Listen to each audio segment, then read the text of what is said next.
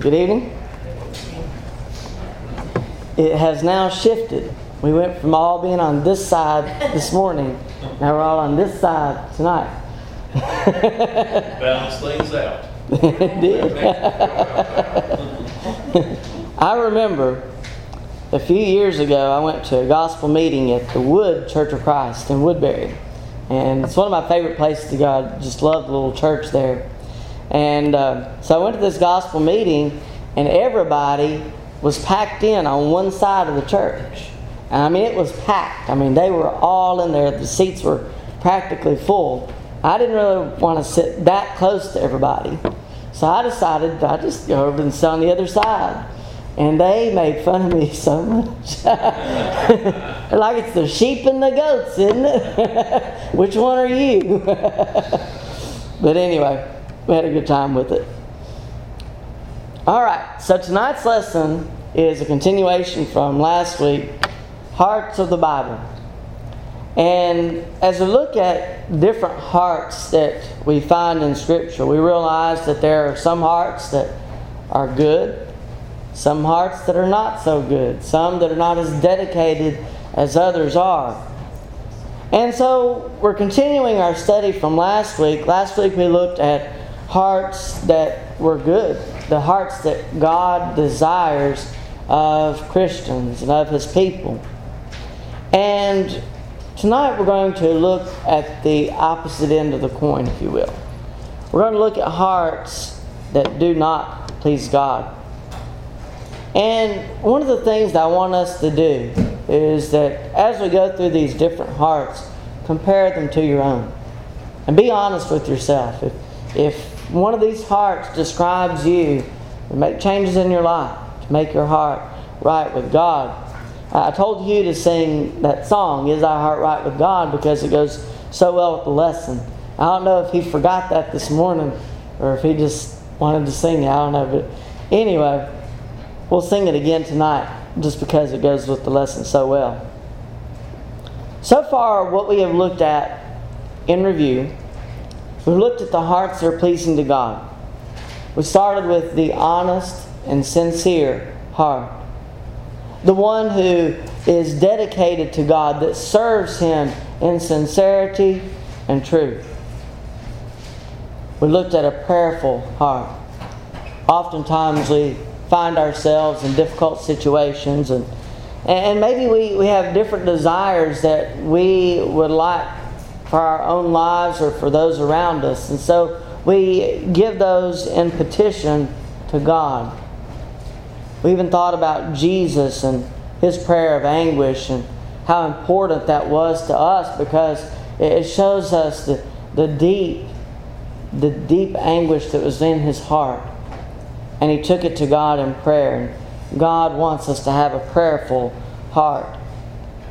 He also wants us to have the heart of a servant.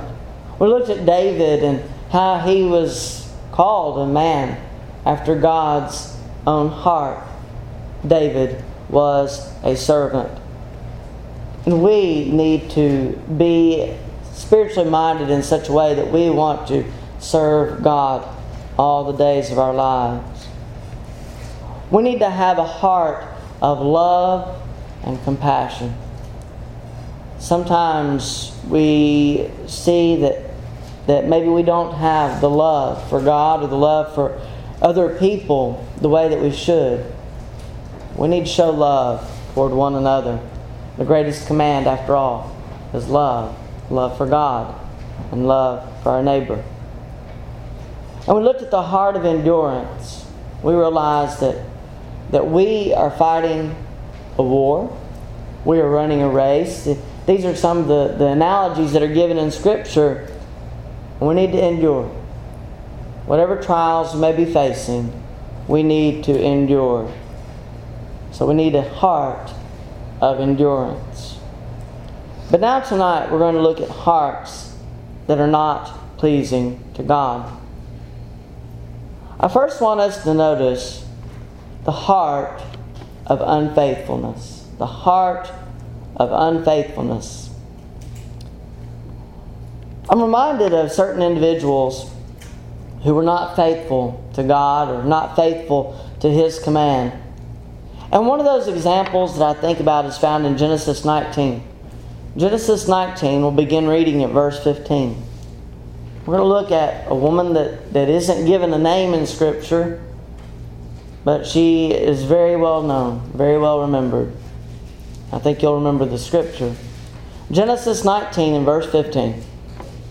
When the morning dawned, the angels urged Lot to hurry, saying, Arise, take your wife and your two daughters who are here, lest you be consumed in the punishment of the city. And while he lingered, the men took hold of his hand, his wife's hand, and the hands of his two daughters, the Lord being merciful to him. And they brought him out and set him outside the city. So it came to pass, when they had brought them outside, that he said, Escape for your life. Do not look behind you, nor stay anywhere in the plain. Escape to the mountains, lest you be destroyed. Then Lot said to them, Please, no, my lords. Indeed, now your servant has found favor in your sight. And you have increased your mercy, which you have shown me by saving my life. But I cannot escape to the mountains, lest some evil overtake me and I die. See now, this city is near enough to flee to, and it is a little one. Please let me escape there. Is it not a little one? And my soul shall live.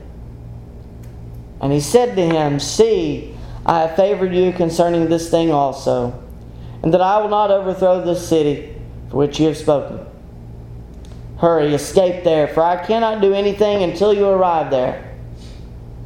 Therefore, the name of the city was called Zoar. The sun had risen upon the earth when Lot entered Zoar.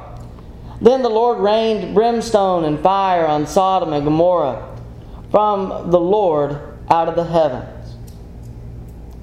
So he overthrew those cities, all the plain, all the inhabitants of the cities, and what grew on the ground. But his wife looked back behind him, and she became a pillar of salt.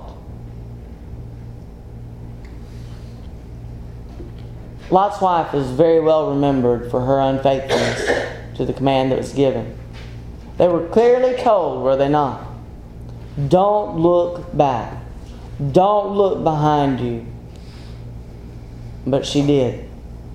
For whatever reason, whether it was something that, that she was wondering what it looked like eh, and what was happening, I, I don't know. But for whatever reason, she looked back. And she was turned into a pillar of salt. Why a pillar of salt? That's, that's under God's control. But she was punished for what she did. Luke 17, verses 31 through 33 says this. Luke 17, verse 31. In that day, he who is on the housetop and his goods are in the house, let him not come down to take them away and likewise, the one who is in the field, let him not turn back. Remember Lot's wife. Whoever seeks to save his life will lose it, and whoever loses his life will preserve it. She's remembered even in the New Testament as an example of unfaithfulness. She's not the only one, however, that was unfaithful. We read of others. Demas comes to mind. Demas is interesting. We're only told about him in three passages, I believe. And as we look at the three passages, we see that it's almost like two different people that we're looking at. We see him as a servant of the Lord, as a worker, a missionary. And as I look at him in one of the mentions here is in Colossians chapter 4. And in Colossians chapter 4, we see him as a faithful servant. Colossians 4 and verse 14 Luke, the beloved physician, and Demas greet you. In Philemon chapter 1, verses 23 and 24, It says, Epaphras, my fellow prisoner in Christ Jesus, greets you, as do Mark, Aristarchus, Demas, Luke, my fellow laborers. And, and then we have this mention in 2 Timothy chapter 4 and verse 10. 2 Timothy 4 and verse 10. For Demas has forsaken me, having loved this present world. It has departed for Thessalonica, Crescens for Galatia, Titus for Dalmatia. Demas has forsaken me. That's not the way that I would want to be remembered. As a matter of fact, if I think in my mind, outside of this study, the only mention that I remember is in 2 Timothy chapter 4 and verse 10. Demas has forsaken me. And we don't know what happened to him after that. Maybe he turned back. Maybe in the way that John Mark had left the work and, and returned, and, and Paul saw him as profitable for the ministry. We don't know. But we do understand that his love for the world was greater, at this time at least, than his love for God. And he's not the only mention of unfaithfulness either. There's another one that I thought of that I thought I would add. Another representation of unfaithfulness. We, we have so far seen that by turning back, we can be unfaithful. By, by forsaking the work, we can be unfaithful. And there are other ways as well. In Acts chapter 17, Paul addresses uh, another way that we can be unfaithful to God.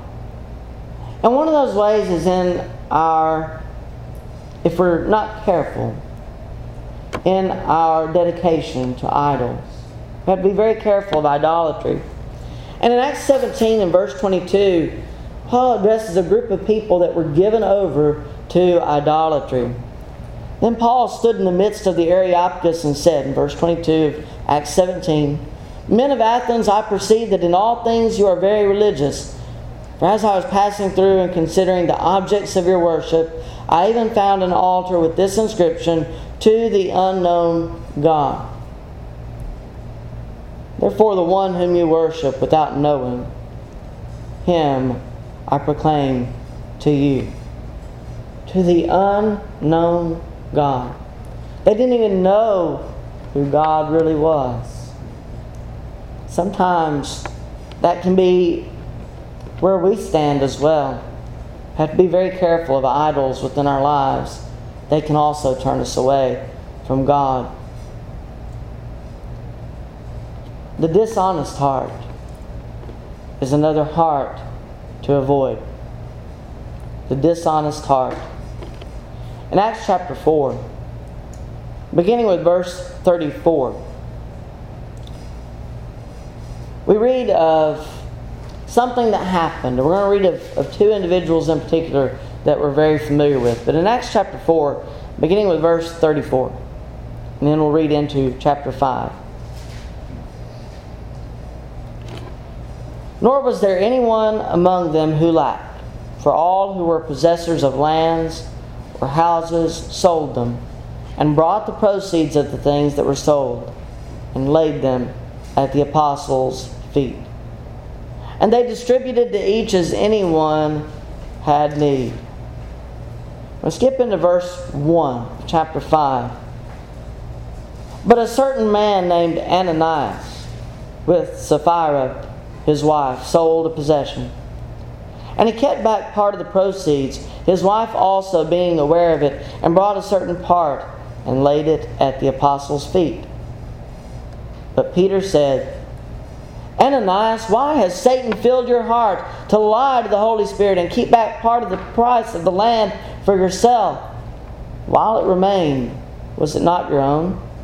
And after it was sold, was it not in your own control? Why have you conceived this thing in your heart? Have you not lied to you have not lied to men, but to God? And Ananias, hearing these words, fell down and breathed his last. So great fear came upon all those who heard these things. We read in the next few verses that Sapphira came and, and said the same. They had agreed together to tell this lie. They both lied about the proceeds that, received, that were received from selling property. This was supposed to be a good occasion. The church had come together, they were helping those in need, they were selling things so that they could help other people. And that's the way the church should work. They had a great love and compassion for one another. And Ananias and Sapphira used it in the wrong way. They thought to bring glory to themselves. Well, look at how much we've done. But they were dishonest in their heart. Though they thought they were lying to the apostles and maybe to the Christians around them, what they didn't realize is that they were actually lying to God. And if we're not careful, it's easy for us to do. Have you ever done something and maybe felt a little bit guilty about it? So you kept thinking in your mind, well, you know, maybe it, wasn't that bad. And, and eventually you can really think your, yourself into believing that you're justified in what you've done. It's easy to do. But be honest with yourself. Be honest with your heart. Be honest with God. Don't seek to justify something that isn't right. Make sure your heart is right with God. He knows all. Revelation 21 and verse 8. The cowardly, unbelieving, abominable, murderers, sexually immoral, sorcerers, idolaters, and all liars shall have their part in the lake which burns with fire and brimstone, which is the second death. Do not be of a dishonest heart. Don't lie to yourself. Don't lie to anyone else. We see the punishment for lying, even. Seems like a small thing, doesn't it? Not in God's eyes. And then we have the sinful heart. The heart that is full of, of evil thinking and, and, and evil feelings. We need to avoid the sinful heart. Turn with me to Matthew chapter 5. Let's look at beginning with verse 21. Matthew chapter 5 and verse 21. You have heard that it was said to those of old, You shall not murder, and whoever murders will be in danger of the judgment. But I say to you that whoever is angry with his brother without a cause shall be in danger of the judgment.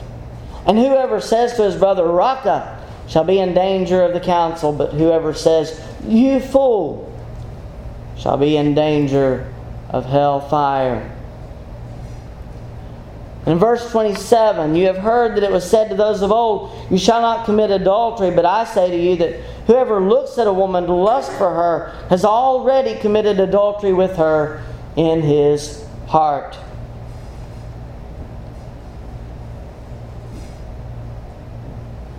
We talked about this a little bit this morning.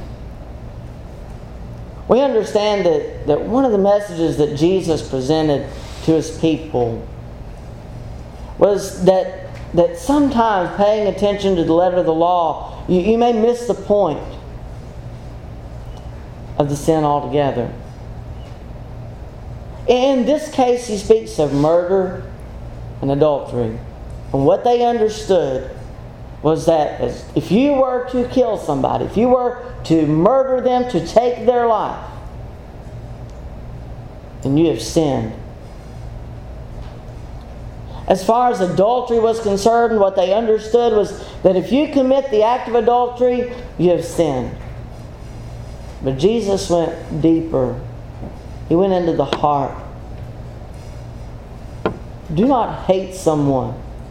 Murder begins with hatred. Do not hold hatred in your heart. Adultery. Adultery begins with lust. Do not have a lustful eye. Do not keep lust within your heart. Whatever is within the heart is what leads us to do wrong. If we have the wrong things in our heart, it leads us to do wrong. If we have the right things in our heart, then it leads us to do those things that please God.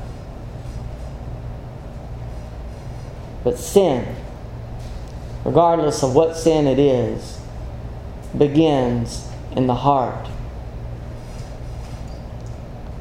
We need to be careful the type of heart that we have. We cannot have an unfaithful heart. We cannot have a heart that, that turns back at the first sign of trouble. We cannot have a dishonest heart, a lying heart.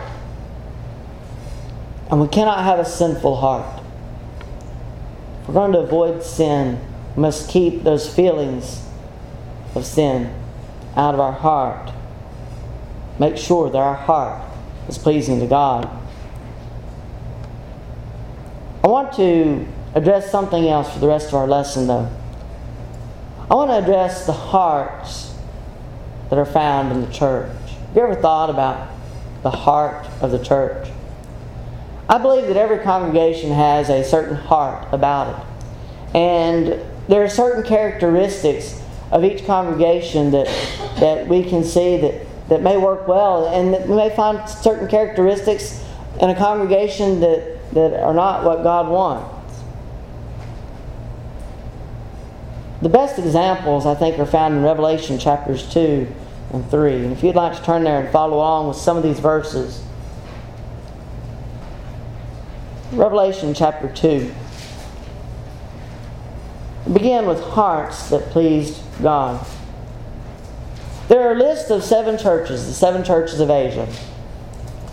And we use this to compare ourselves as congregations often to the congregations that are listed here and make sure that our congregation is what God wants it to be.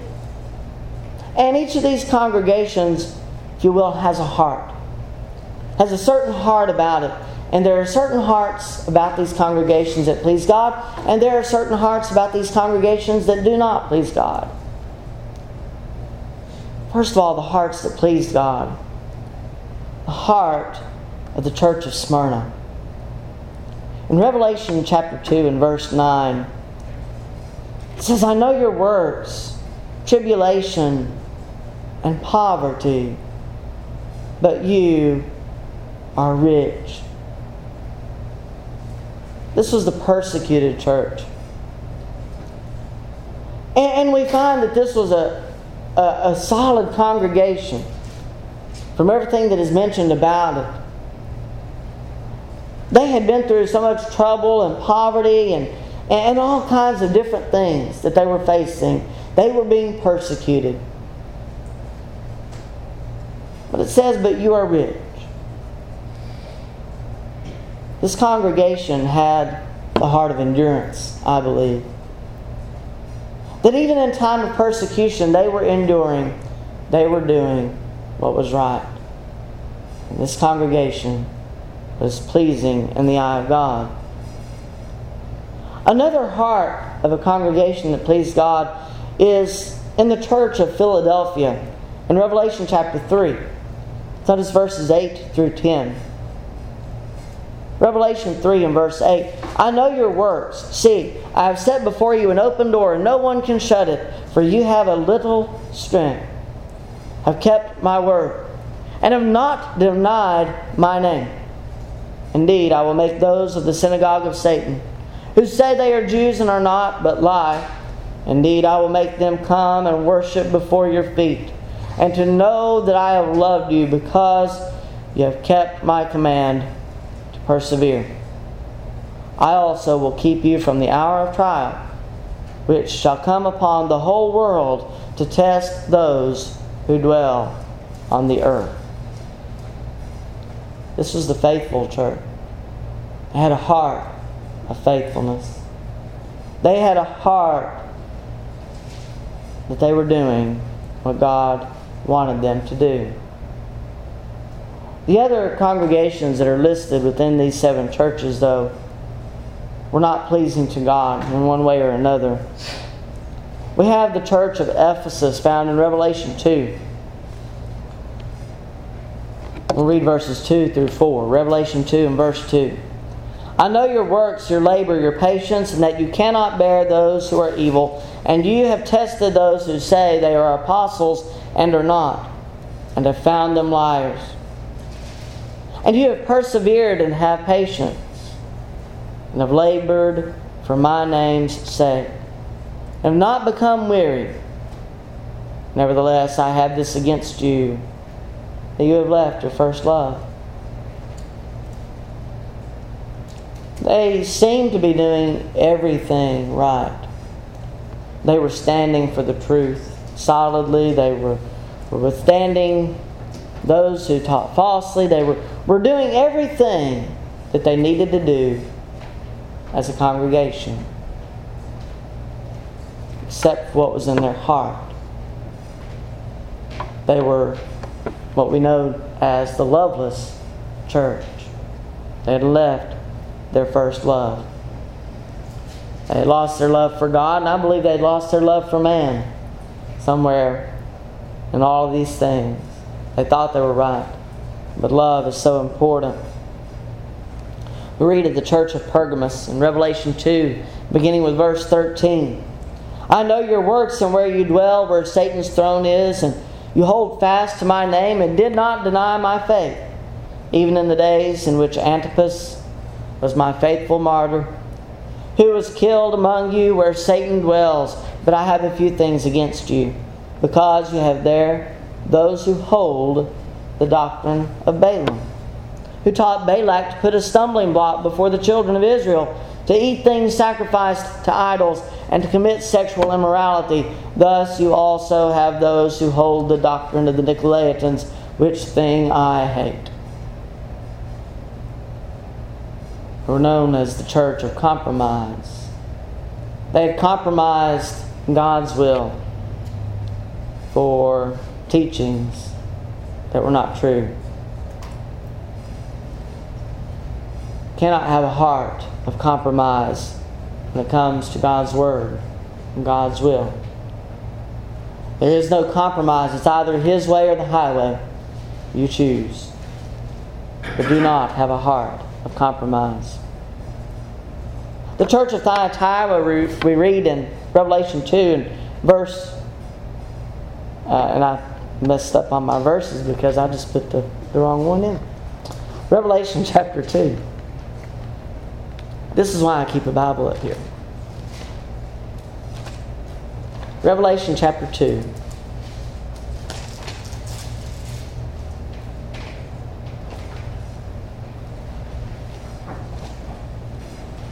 All right, here we go. We'll start reading at verse 18. Revelation 2 and verse 18. And to the angel of the church in Thyatira write, These things says the Son of God, who has eyes like a flame of fire and his feet like fine brass. I know your works, love, service, faith, and your patience. And as for your works, the last are more than the first. Nevertheless, I have a few things against you, because you allow that woman Jezebel, who calls herself a prophetess, to teach and seduce my servants to commit sexual immorality and to eat things sacrificed to idol. And I gave her time to repent of her sexual immorality, and she did not repent. Indeed, I will cast her into a sick bed, and those who commit adultery with her into great tribulation, unless they repent of their deeds. I will kill her children with death, and all the churches shall know that I am he who searches the minds and hearts and I will give to each one of you according to your worth. The church of Thyatira, as we read, was known as the corrupt church. It allowed sin within their hearts and within their assemblies, within their people. And that was not to be tolerated.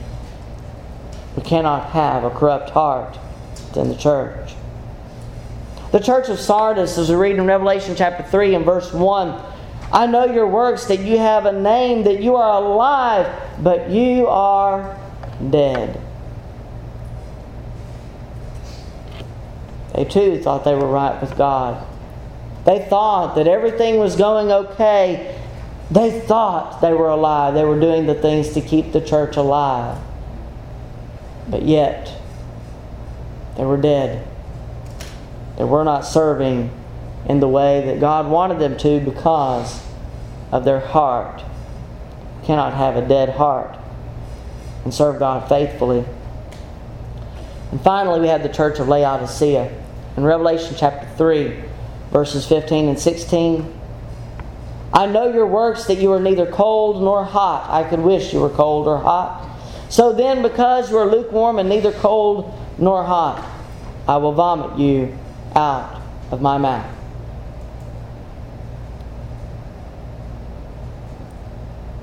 They were in the middle.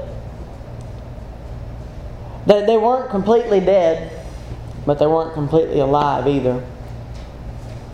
They weren't completely serving God, but they weren't not serving God either. They were in the middle. And maybe this is even one of the worst hearts of the church that, that we read about. You're neither cold nor hot. I will vomit you out of my mouth. Church of Laodicea was seen as lukewarm. We cannot be lukewarm Christians. We cannot be a lukewarm church. We must be serving God faithfully to the best of our abilities. So, as we look at the hearts of the different churches, which one compares to us as a congregation? I hope that we're the faithful, maybe even the persecuted, but still enduring. But if we have a heart that is otherwise, then we need to change. And each of these hearts can be found in individuals, not just in congregations, but it begins in individuals. We have to make sure that our lives as Christians are right in the sight of God. What is your heart? like tonight? Do you have a heart like one of the ones that, that we talked about last week? You have a good heart, a heart that is serving God faithfully, that is doing everything to, to please Him? Or do you have a heart unfaithfulness, or dishonesty, or sin? Do you have any of the, of the characteristics within you that, that even describe these churches that we mentioned here tonight? Where is your heart? Is thy heart right with God? If your heart is not right with God for whatever reason, if you need to respond to the Lord's invitation and we give you the opportunity to come, you need to come in obedience, we give you the opportunity to do that You need to be baptized for the remission of your sins, we'll be glad to take care of that need for you.